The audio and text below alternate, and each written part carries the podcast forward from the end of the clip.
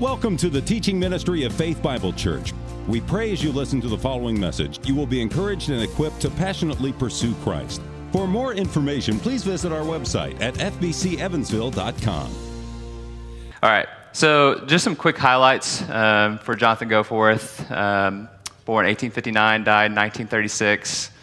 Uh, he was a Presbyterian missionary. Uh, he was influenced by the Welsh revival and by Hudson Taylor, which we'll get into in a little while. Uh, his wife was Rosalind. Uh, he was seven of 11 children.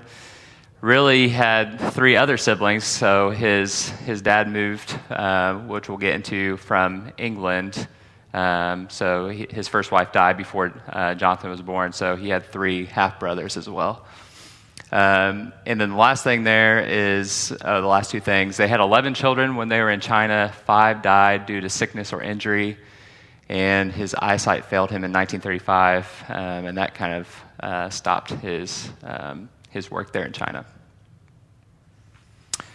So I really I wanted to quickly talk about his wife at first. So his wife is actually the author of the biography that I uh, read through and what we're basing this off of today. Um, she was saved at a young age. She went to a revival meeting, which uh, means a whole lot because uh, Jonathan does a lot of revival work um, in his time in China. Um, people told her how foolish she was for thinking that she could be secure uh, in Christ, especially at the, I think it was at the age of 12. And she stumbled upon, well, God led her to John 6.37. It says, all that the Father gives me will come to me, and whoever comes to me I will by no means cast out. And she did not doubt ever since that day. So, um, she met Jonathan Goforth in Toronto. He was the city missionary at the time, which we'll get into. Uh, she noticed not his shabby clothes, um, but the challenge in his eyes. When when he wasn't looking, uh, when they were at a meeting, she grabbed his Bible and snuck it away and looked at it and saw that it was torn to shreds, and she knew that that was the man that she was going to marry. Um, yes, and then the other thing I did want to mention about her so if you, if you do want a copy of this, um, you can borrow mine, but I will want it back because I will read it again. So. So, okay, so Jonathan Goforth's early years. So, the first, one of the first things he says is this woodpecker story. I don't know if you guys have heard this, but I'll, I'll read it um, from the book real quick.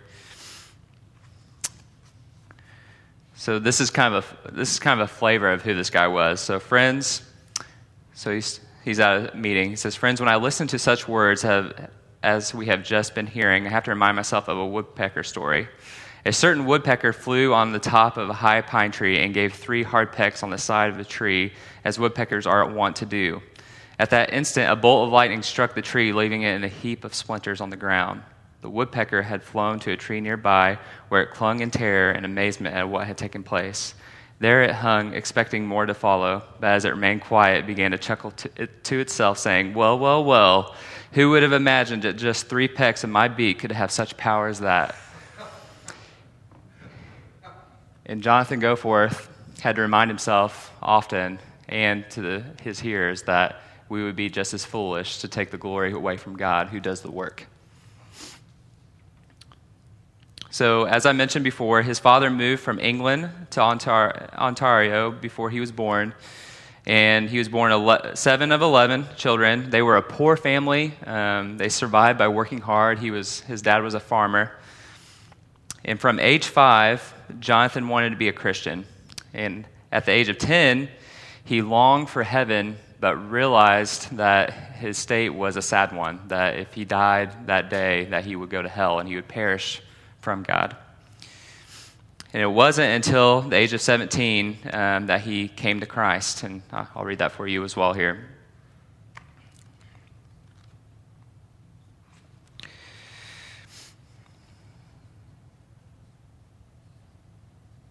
Okay.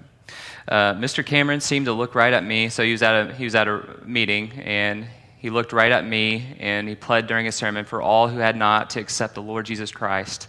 His words cut me deeply, and I said to myself, I must decide before he is through. But contrary to his usual custom, he suddenly stopped and began to pray. During the prayer, the devil whispered, Put off your decision for another week. Then, immediately after the prayer, Mr. Cameron leaned over the pulpit and, with great intensity and, and fervor, again pled for decisions. As I sat there without any outward sign except to simply bow my head, I yielded myself up to Christ. And since then, so since he came to Christ at the age of 17, he went uh, and he got to work. Sorry, my notes printed and I can barely read them, so sorry for everyone here. So, he desired to please his master after he came to Christ, and he took on a Sunday school, but that was not enough. So he started handing, handing, out tracts to all the people who would come into church, and some would even sneer at him and laugh at him. And then uh, he would lead an evening service. So that eventually led to an evening service that he led. And then uh, he was given an opportunity to minister to his own family. So he would lead family worship. And that's actually how his father came to Christ, was through that time of family worship um, that he surrendered his life to Christ. Not much later, and this is kind of the first um, experience that Jonathan has with any thought of missions. A Canadian missionary came home and pled with people um, that the heathens needed the gospel, and no one answered the call. And that Canadian ministry went, went away despondent, desponded from uh, the response, that no one responded. And that cut Jonathan deep, um, and he, uh, from that time, had a uh, call to go um, to the mission field and to China, which we'll get to. So from there, he went on to college. So he went to Knox College uh, with a desire to do missions. Uh, Knox College was known as a Christian college, um, which uh, excited Jonathan Goforth. Um, he soon found out moving to, to Toronto that his uh, homemade clothes did not fit in with city living. And um, he. he experienced that, and then also his classmates, when they knew that he desired for um, people to know Jesus, for those who are lost to be found, actually made fun of him. They uh, hazed him and um, made fun of him often, and it was a deep humiliation for him.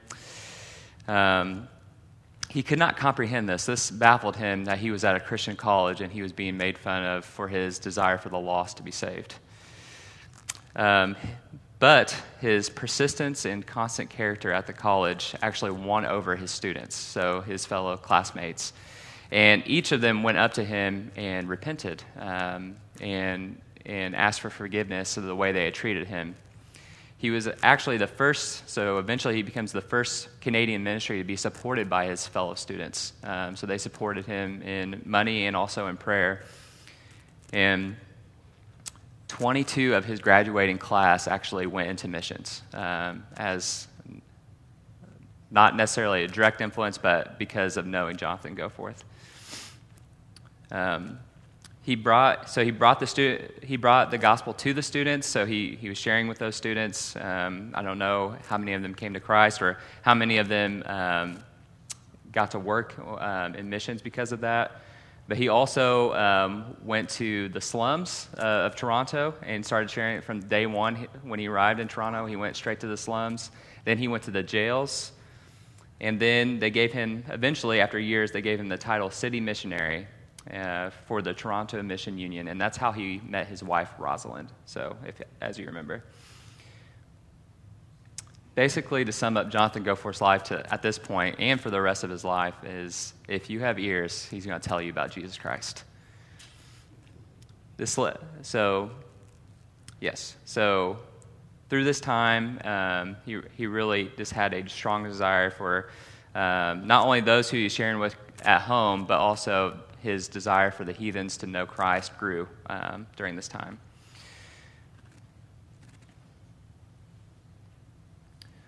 So he had to figure out how to get to China. So he joined the China Inland Mission. Um, one thing I, am not going to really note in here is that he was heavily influenced by Hudson Taylor. Um, that was uh, a big reason why he, why he wanted to go to China. Um, he was actually met with resistance um, when he wanted to go. Um, they said that there was work to be done at home, and he gave them the example of the feeding of the 5,000. And he said, Imagine if the apostles just kept going back to the first rows and no one went to the back rows. And he said, The back rows need to be fed as well. And he said, I, I want to go to the back rows. and he was referring to the Chinese. He was referring to those who had not heard the gospel. So, um, so at this time, um, the church agrees, and they're going to send him and his wife, and they are off for China.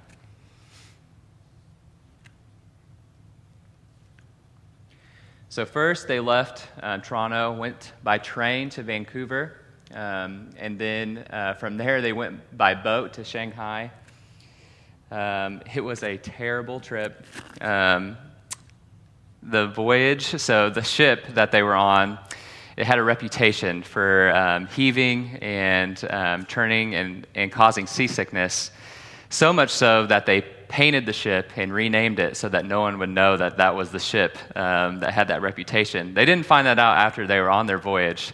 So they were seasick for two whole weeks. Um, it was certainly a hardship. So, um, so from there, they went to Shanghai. Um, that's where they arrived. And uh, Jonathan Goforth was eager um, to get to work, but he had to learn the language, which would prove to be a very difficult task. So they went, they went from Shanghai and they traveled to the Chefoo. I don't know if I'm saying that right, but and they rented a house there. Uh, one night when they were at dinner, um, they heard screaming and they had re- they realized that their house was on fire. So they're trying to get things, and, um, it, and most of the, their valuables had burned up. So wedding gifts. So they had just recently married, and uh, his wife is freaking out, and he calmly tells her they're just things. And um, she's putting things away from the house, and the Chinese are taking them because no one's there to keep them. So um, he's trying to calm her, and it's, it's a very panicked situation. So they eventually recover from that, and um, shortly after this, their first child, Gertrude, is born. Um, and even after that, um, exciting news comes that they get their first mission field. So it's going to be the North Honan um, Providence um, that will be their territory to share the gospel.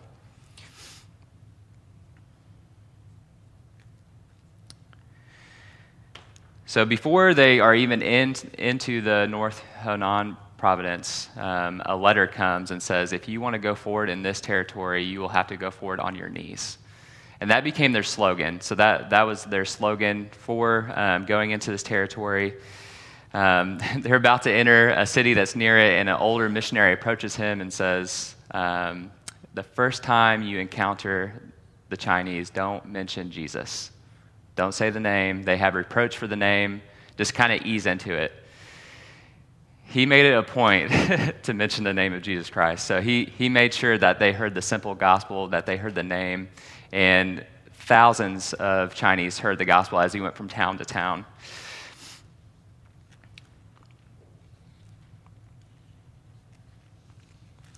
Yes, Goforth couldn't imagine uh, not telling someone the gospel, so that was not an option for him. He simply told them of a great Savior for the need of great sinners.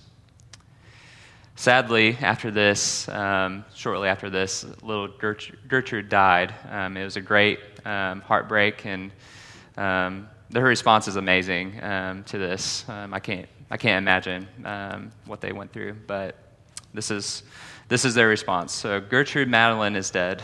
Hers is an awful loss, but on July 24, she died, only six days after was, she was taking ill with dysentery.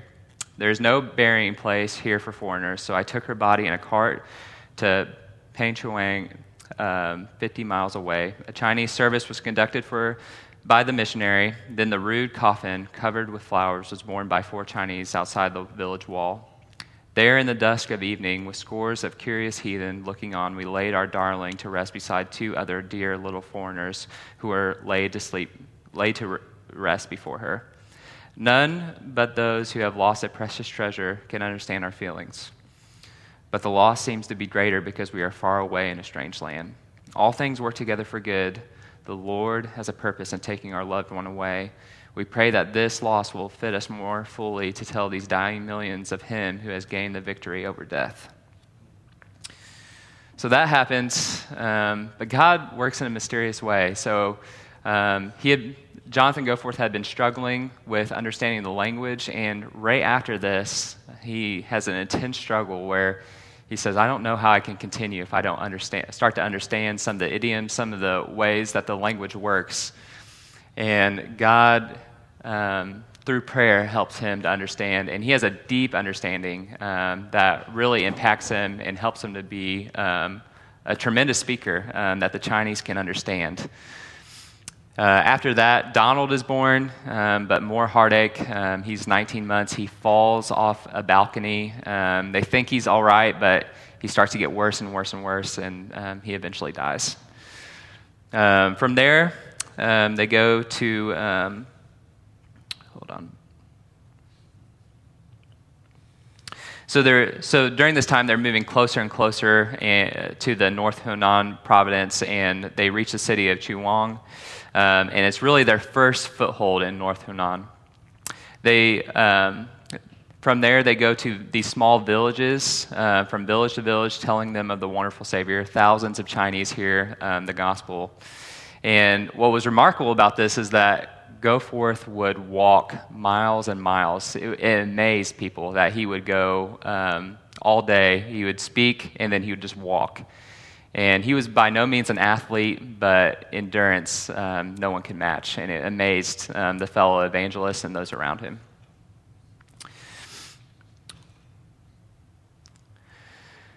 So, the, the city that Goforth really wanted to get to was Shangti. Um, oh, forgot the T up there. Um, so, this was a bigger city that they wanted to get to, um, that he wanted to get to. And they were actually instructed um, that if they um, went here, that they would receive no outside help. So this was kind of outside the means of the other stations that were around them. And if he was to go there, he was going there basically by himself. Um, so him and his wife go there. Um, they're preaching the, the gospel to thousands of people. They're having meetings all day long. Um, Goforth and his wife both get worn out. Um, they to the point that they can't go any further. They, and they pray to God that He would answer their prayer um, for an evangelist to give them relief when um, they got tired. And God answers in the way that only God can, and He provides them Wang Fulin, um, who's a former gambler and um, opium smoker. Um, a Chinese man um, who has a gift of storytelling that God had saved. He doesn't live for very much longer after this, but it's a, it's a beautiful time, and he's a great um, expounder of the gospel for them, and he really helps them in their ministry and gives them the rest that they need for a short time. And in just five months um, at Shangti, 25,000 people hear the gospel through them, through their ministry. Um, so they're busy. They're, they're, they're working their tails off um, by God's grace. So while they're there, um, they have um, a struggle in their minds of building a home. So, do they want to build a more Chinese style home or a more semi uh, foreign home? And they decide to do the semi uh, foreign home, um, even against kind of um, their governing um, board and even even against some of their own thoughts, but it works out uh, in their favor. Um, it actually, what they thought would be a deterrent for people um, meeting with him. Actually, thousands of people flock to their home. So they start giving home tours to show them um, the uh, Western uh, things in their house and try to keep the Chinese from slipping things in their sleeves and uh, try to keep their valuables. But they're able to share the gospel through this, where um, they open their home up and they're pe- playing the organ um, and singing hymns and uh, sharing the gospel. Um,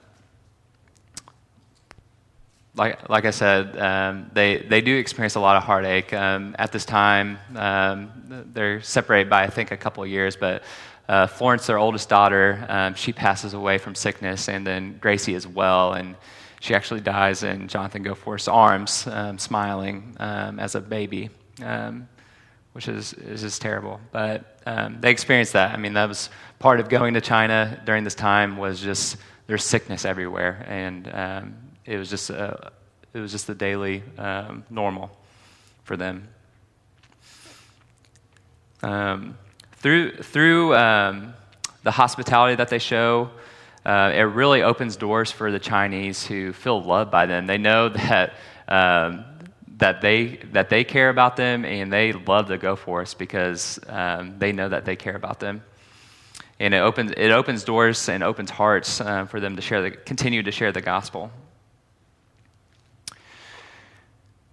So the boxer rebellion. Um, so they're in Shangti and they're sharing the gospel and they get a message that says flee south. And I can't, I don't have time this morning to go through the detail of all the times that they escaped death and how many times um, they faced angry mobs and they're going from city to city to try to flee the country.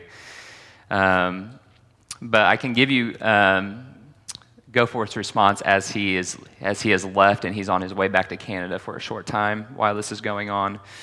Um, box, the Boxer Rebellion was um, the Chinese people rebelling against foreigners. So this was from the empress down to the common people. Um, they were angry with those who had come into the country, and you can kind of see why. Um, here, find the page, but.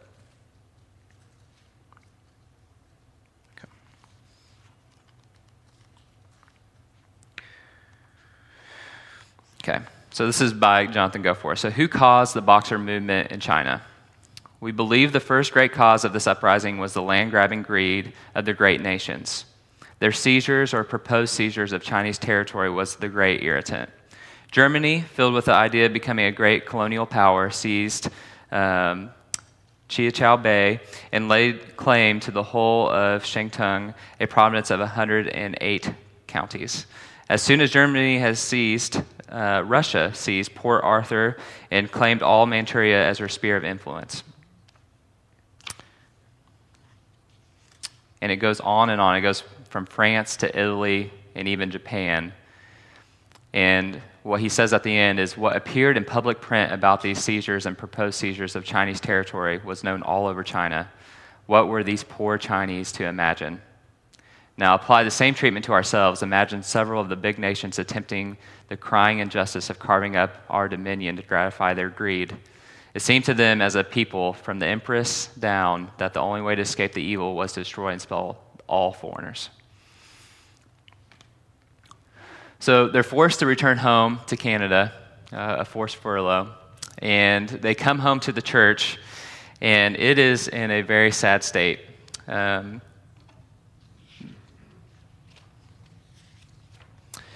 Its interest in missions, uh, which was thriving when they left, has dwindled. And um, according to Goforth, its worldliness had increased. Um, it was a sad return, and the Goforths wanted to return, return back to China as quick as possible.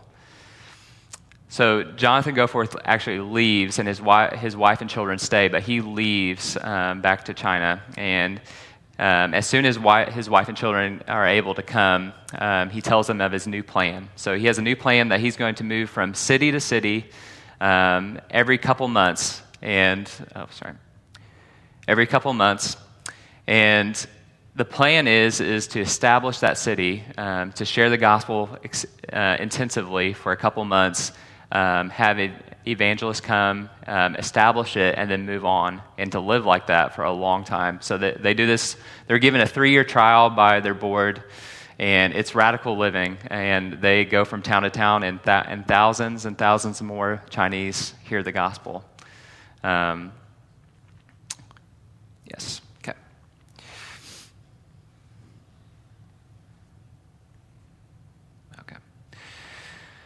So, from that, uh, Jonathan Goforth was not satisfied with his success. Um, that was very common from him. He, he wanted to give all. Um, and uh, from unknown um, people to them, started sending them pamphlets from the Welsh revival. And this hit home with Jonathan Goforth. Um, he, he started to study the Holy Spirit, and he, came, he, he became fascinated um, with this idea that God, by His Spirit, um, would cause um, people to repent, and, just in a wide category. Um, and he, he says it better in, um, in his response to it. But let me read that real quick. So he kind of gives a what in a revival is, and he also um, tells kind of his thoughts about it. So he says, A revival is a purely philosophical result of the right use of constituted means. It is not a miracle, nor dependent upon a miracle. There has been a long idea prevalent that promoted religion has something very peculiar in it, not to be judged by the ordinary rules of cause and effect. The doctrine is more dangerous to the prosperity of the church. It, no doctrine is more dangerous than this to the prosperity of the church. Suppose a man were to go and preach this doctrine among farmers about their sowing grain. Let him tell them that God is a sovereign and will give them a crop only when it pleases him, and that for them to plow and plant and labor as if they expected to raise a crop is, crop is very wrong, and taking the work out of God of the hands of God. And suppose the farmers should believe such doctrine, why then the world would starve. I fully believe that could facts be known, it would be found that when the appointed means have been rightly used, spiritual blessings have, have been obtained with greater uniformity than temporal ones. So he came, he came to a realization about the Spirit's working and also um, his, working. Um, and it's hard for me to explain that. Um, but this really, this really did have a deep impact on him, and um, it caused him to search the scriptures and to really pay attention to who the Holy Spirit was and how the Holy Spirit um, influenced them going forward. Um, he took a trip to Korea and saw um, the revival that was happening in Korea, um, and that only sp- spoke the fire uh, even more. Um, he started giving talks. Uh, that title there is actually one of the titles of his talks about um, revival in the area and his desire for revival in China. And from that, um, he became um, sort of an unknown missionary to a known missionary um, in the world, really, at that time.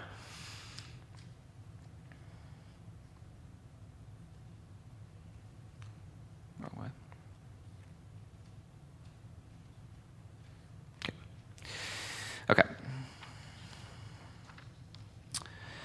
So they ended up taking another furlough in Canada, and um, the state of the church is not much different from when he uh, came back to his home church. Um, some people saw him as spirit, a spirit-filled man um, who was uh, urging uh, people to take mission seriously, to take um, their walk with God seriously.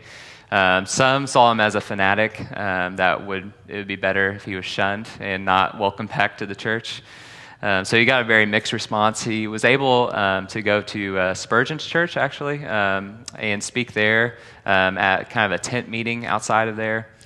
And uh, first, um, it was pretty apparent that he was on trial, but soon after, he won over the crowds there um, with, his, with the gospel as he spoke.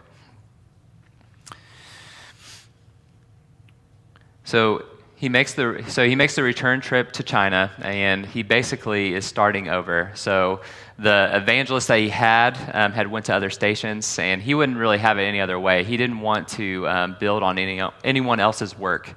Um, he he wanted to show God's working um, in the mission field there. So he prays um, for evangelists, um, and God answers him by sending evangelists. So there was two Chinese, um, um, I think they, they were scholars at the time, or um, they had been, been through school, and they uh, became really important speakers for him.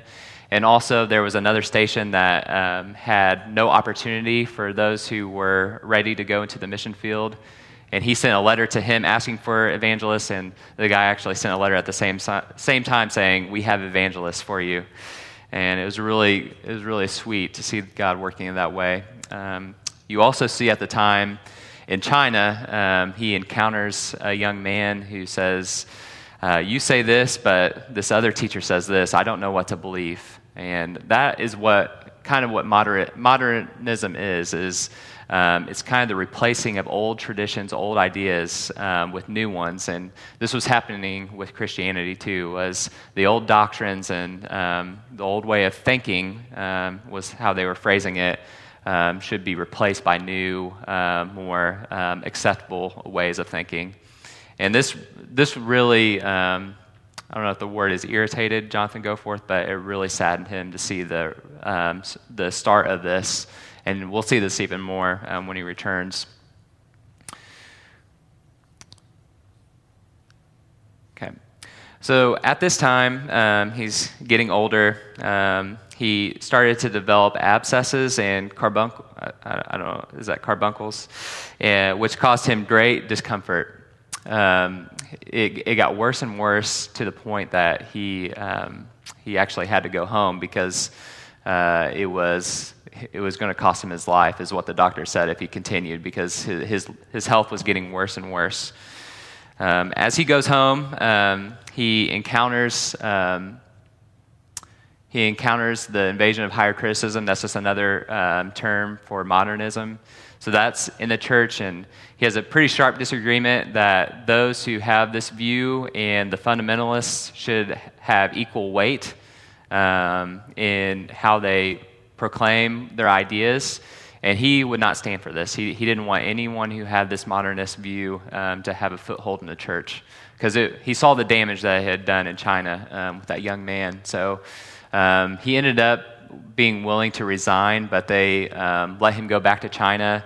And he was free to do um, his revival work. So that was renewed. Um, so he was able to freely do that and not have, he, he wasn't um, stationed in Changte anymore, so he was free to go about in China where he wanted.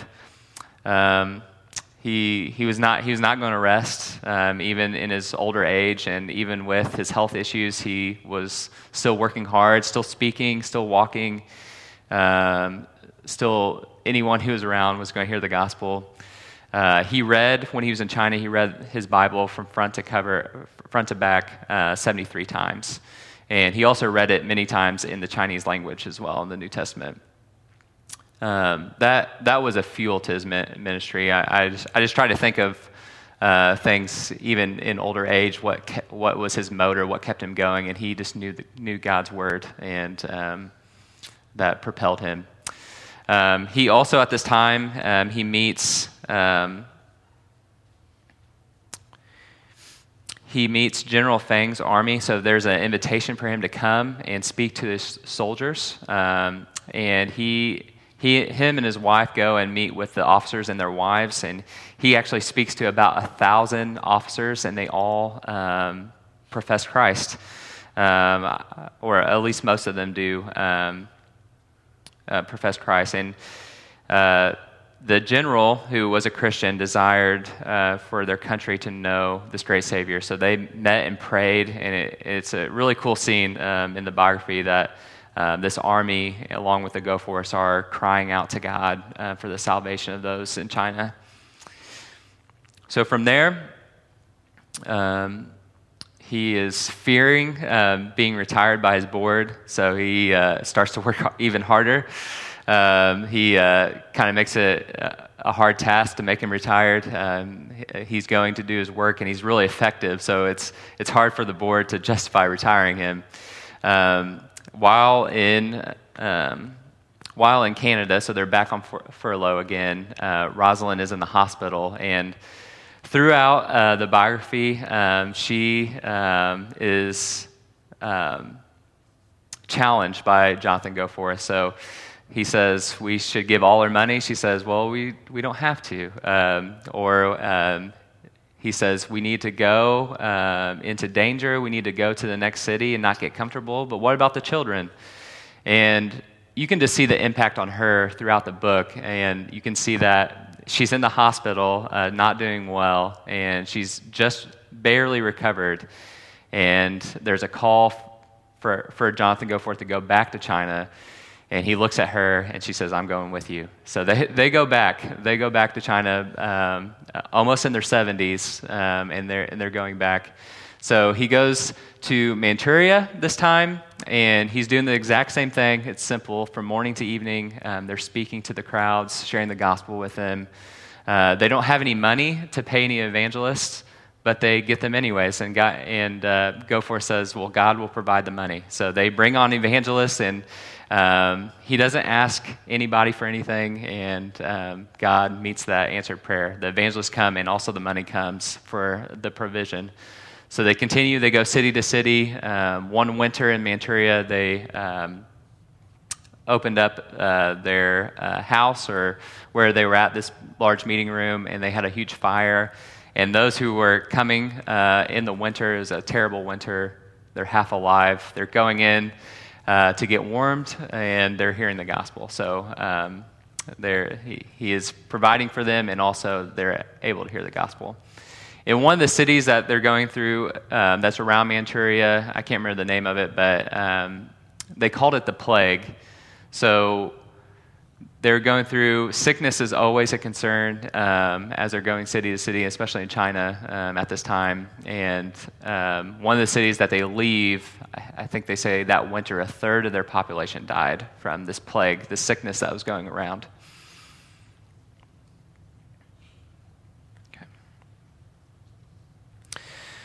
So now we're coming towards the end, um, and his health is starting um, to get worse. Um, he's actually bedridden for a little while, which gives him the opportunity to write. So, the biographer, biographer um, uh, sorry, the biography that I am presenting today is from his wife, but he actually wrote a couple other books. So, one book is the stories, um, just really conversion stories of the Chinese. It's a full book, and that's all that it is. And then the other book is more about um, the Holy Spirit and revival um, at that time that he wrote as well. So he has an opportunity to write since he's not um, actively speaking um, to the Chinese.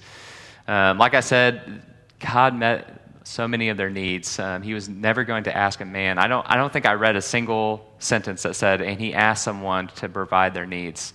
It was always through prayer, and it was always through a means that they didn't expect. Um, they do go back to China. Um, they're on furlough again. Um, they return back to China again, and you start to see the political changes in China. So they go back to a city, and there's actually a um, fence around the city, and the city officials are saying this is to keep the bandits out, but they uh, intuitively say, well, it's actually to keep the people in.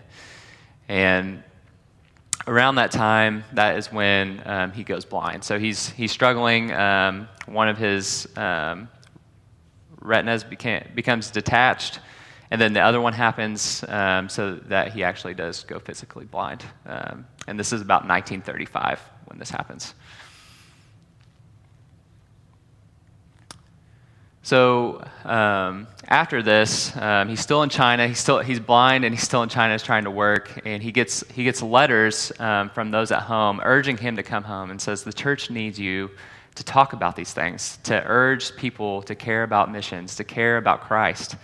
Uh, the church's state is a sad one, and um, he keeps refusing. He says, "My my work here is in China," and um, eventually he does decide to go and and he does, he does become convinced that this would be God's will. And he goes home and he starts to um, give talks there and to encourage um, the churches there. Um, the last talk he gives is actually a plea for revival. He talks about what happened in Korea, and he says, If, if, if you humble yourselves and seek the Lord, um, he will give you the same blessing and same outpouring um, that would happen in Korea, only if you would obey him. Um, the next morning, his wife finds him um, thinking that he's sleeping, um, but he actually had passed in his sleep. Okay. So that gives me a little bit of time for application. So, lessons from Goforth. Um, he was persistent in the gospel. Um, there was there was no mincing of words. There was no. Um, it was it was pretty black and white for him. Um, he, it's, not, it's not super exciting. He doesn't give you a whole lot of necessarily even theology, but he just said, I, I want to bring the gospel to those who don't know Jesus Christ. And, that, and that's convicting for me. I, I think, I think about that um, when I'm speaking to people. Am I trying to dance around Jesus Christ, or am I, am I really just, that's who I want them to know? Is that, is that who I'm concerned about them knowing? Um, and not really that, that first encounter with the old missionary that told him not to mention Jesus the first time really hit me um, as um, a temptation for me um, and for um, others. Um, yeah. And that, and that was more what I was trying to say earlier that hard work and the spirit working are not opposites. So work hard, um, but know that God gets the glory and God changes hearts, is more of what I wanted to say about that. Um, for Goforth, uh, rest was heaven. So this is not to say that um, just burn yourself out. But where he found rest, there was no, there's no sense of the word retirement for Goforth. There was no sense of the word, well, when I get to, when I get to 70, I'm going to slow down. Um, he, he can really hear those words from Jesus, well done, good and faithful servant. It's not, those are not um, empty words for him. Uh, minimal obedience was not satisfying, so as you, as you heard, he shared the gospel with thousands and thousands of people, but he was not satisfied because he knew that Jesus was worth even more than that. Always, always. Um, there was never a, well, I've done my part. And I, and I think that's a temptation is for me to see what, what's the minimal obedience that I can do um, as a believer before God. Um, also, a faith that moves forward pleases the Father. So, as I mentioned with Rosalind, um, there's always times where Goforth said, "Well, we just we need to do this next uncomfortable thing," and, and and, it was really it was really challenging for her, and it's really challenging for the reader as well um, because it's hard. Um, this kind of faith is hard, but it is. But Goforth reminds us that that is a faith that pleases our Father.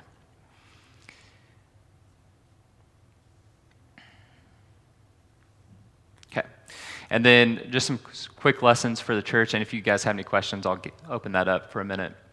Um, holding the rope. So um, that story was in there. Um, that before they left, there was a story of a missionary um, that was going to Africa, and I can't remember the area, but it was almost certain death. And and they told the congregation, they told the people that were sending them, um, if you pray, if, if you hold the rope, we'll go down. And it shows a sad uh, end to that story when the missionary returns home and the people are not praying for him. And he had come home and his wife had died and uh, the mission had failed. And he goes, I know, why I know why it failed because the people didn't pray. Um, that's, that's the type of relationship um, that we need to have with our missionaries um, within our church. So, are we an encouragement or are we a mission field? Um, are we the church that encourages Jonathan Goforth when he comes home, or is it the church that makes him want to leave as quickly as possible and go back? Um, and, uh, and just some helpful ways um, having conversations with missionaries. So, not talking about um, the pacers or talking about certain things with missionaries when they come home, but talking about their work encouraging them, remembering them.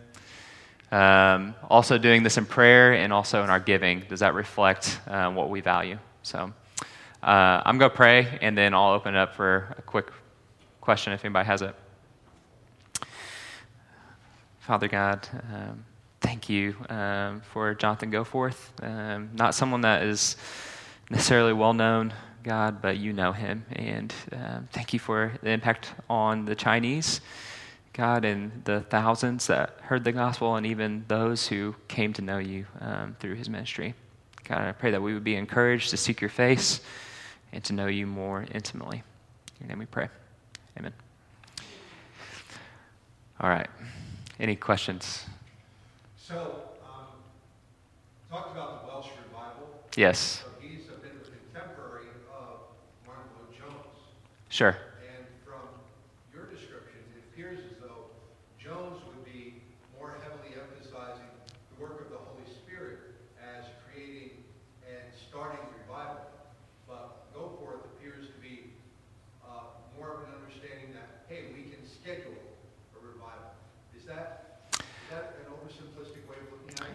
Uh, kinda. Um, so I think I think from my understanding of the reading is whenever you are. Um, it's, it's being available.